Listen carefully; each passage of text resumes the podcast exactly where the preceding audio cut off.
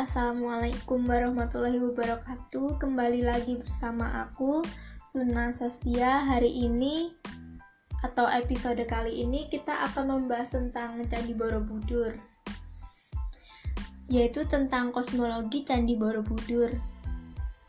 Seperti yang dijelaskan pada episode sebelumnya bahwa secara teknis Candi Borobudur itu dibagi menjadi tiga bagian utama, yaitu kaki candi, badan candi, dan kepala candi. Menurut kosmologi Buddhis, Candi Borobudur itu dibagi menjadi tiga bagian, yaitu Kamadatu, Rupadatu, dan Arupadatu. Yang pertama kita akan membahas tentang Kamadatu atau kaki candi. Kamadatu adalah tingkat terendah dari tingkatan kosmologi Buddha, yaitu simbol dunia hasrat. Kamadatu pada Candi Borobudur adalah bagian kakinya. Kaki Candi Borobudur yang kita lihat sekarang ini bukanlah kaki aslinya pada saat dibangun pertama kali. Penambahan selasar dan undak dilakukan ketika struktur Candi Borobudur diasumsikan akan melesak sebelum pembangunannya selesai seluruhnya. Pada tahun 1885, Berman secara kebetulan menemukan kembali relief Karmawi Bangga pada bagian kaki Candi Borobudur. Sekarang di sudut tenggara Candi Borobudur, sebagian kaki bangunnya, bangunnya asli masih dapat dilihat. Pada bagian atas dari seperempat keseluruhan relief Karmawi Bangga yang berjumlah 1960 panel terdapat inskripsi pendek atau tulisan singkat. Menurut para arkeolog, inskripsi ini merupakan petunjuk bagi ahli pahat atau taksaka untuk memahatkan cerita pada kaki candi. Besar kemungkinan ketika pekerjaan pemahatan belum selesai sehingga terpaksa bagian asli kaki candi segera ditutup. Profil Candi Borobudur secara umum terdiri dari lapik, pelipit, ogive atau sisi setengah genta dan half round. Bagian kaki yang berbatasan langsung dengan tanah adalah lapik, sedangkan di atasnya adalah pelipit. Pelipit adalah tonjolan bersusun pada profil tubuh candi, lalu yang half round adalah bentuk setengah lingkaran ogive adalah bangunan kaki candi yang kontur penampaknya seperti sisi genta atau bentuk lonceng terbelah dua. Kamadatu terdiri dari berbagai bagian. Yang pertama itu selasar. Selasar adalah counterweight atau sabuk penahan terhadap longsor yang dari segi arsitektur kemungkinan sebagai pengalihan pandangan. Yang kedua adalah undak. Undak adalah bagian kaki candi yang menghubungkan halaman dengan selasar. Undak dan selasar adalah susunan batu tambahan yang dibuat untuk menahan beban tubuh candi untuk menghindari keruntuhan bangunan. Di balik undak dan selasar terdapat kaki candi awal yang berelief cerita Karmawi Bangga. Yang ketiga adalah tangga. Tangga pada Candi Borobudur terdapat pada empat arah mata angin membelah tiap sisi candi menuju ke atas candi. Tangga pertama untuk menaiki candi menghubungkan halaman dengan undak candi. Pada undak terdapat tangga menuju selasar dan pada selasar terdapat tangga menuju lorong satu dan lorong-lorong selanjutnya yang dinaungi oleh dorpel dengan hiasan kepala kala pada ambang atasnya. Di kiri dan kanan tangga naik dari undak dan selasar candi dihiasi dengan ornamen makara. Makara merupakan lambang keselamatan bangunan candi, termasuk bagi umat penganutnya. Makara menuju undak Candi Borobudur berbentuk binatang mitologi, gabungan dari gajah dengan naga dan terdapat singa di dalam mulutnya yang menganga. Pangkal teratas pipi tangganya terbentuk ornamen hias kala, sedangkan ujung pipi tangga berbentuk ikal yang permukaan bidang depannya dihiasi ornamen berpola sulur-suluran. Yang keempat, relief Karma Wibangga. Karma Wibangga adalah cerita pada relief tersembunyi di dinding kaki Candi Borobudur yang menggambarkan sebab akibat dari perbuatan baik dan buruk. Jadi, setiap perbuatan manusia yang jahat atau buruk akan mendapat pembalasan berupa siksaan di neraka, dan bagi manusia yang berbuat baik semasa hidupnya akan mendapat ganjaran di surga. Relief ini berjumlah 1600 panel dan relief Karmawi Bangga sengaja ditutup pada masa candi ini masih dalam tahap pembangunan. Kemungkinan karena alasan teknis yaitu menahan beban atau bangunan agar tetap berdiri tegak atau tidak longsor. Lalu kita akan membahas tentang rupa datu atau tubuh candi. Rupa datu yaitu tingkatan kedua dari tingkatan kosmologi Buddhis yang mewakili dunia antara. Tingkatan ini adalah simbol unsur tak berwujud yang menggambarkan perilaku manusia yang sudah mulai meninggalkan keinginan duniawi, akan tetapi masih terikat oleh dunia nyata. Tubuh Candi Borobudur terdiri dari susunan pagar langkan sebanyak lima buah yang membentuk empat buah lorong. Di atas pagar Pagar langkan satu terdapat deretan relung-relung dengan kemuncak berbentuk buah keben dan pada pagar langkan 2, 3, dan 4 terdapat deretan relung-relung dengan puncak stupa-stupa kecil sebagai ornamennya. Di tengah-tengah dari tiap lorong pada keempat sisi bangunan Candi Borobudur, terdapat tangga yang menghubungkan masing-masing lorong pada tingkat-tingkat berikutnya. Pada pagar langkan pertama, susunan menyatu dengan kaki candi yang asli. Bagian dari rupa datu atau badan candi ini terdiri dari banyak sekali. Yang pertama yaitu relief.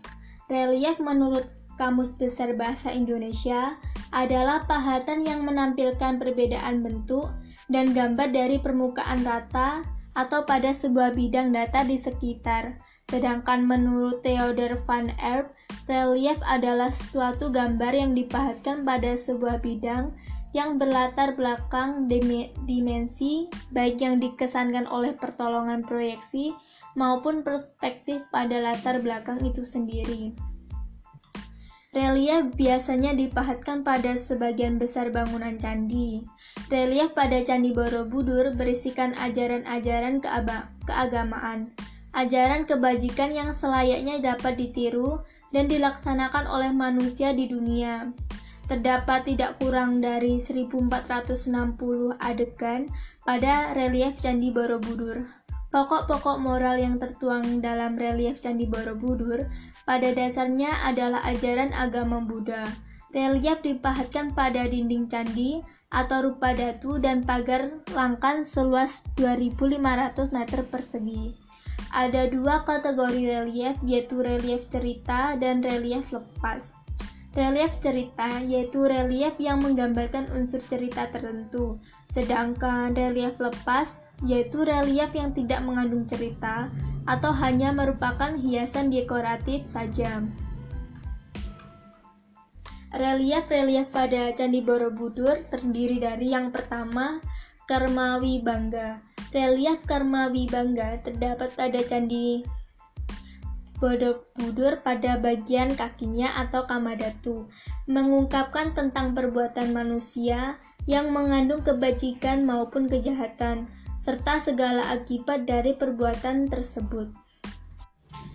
Yang kedua yaitu Lalita Vistara Relief Lalita Vistara dipahatkan pada dinding utama tingkat 1, menceritakan tentang kehidupan Sang Buddha di surga Tushita hingga menyampaikan khotbahnya yang pertama di Taman Rusa.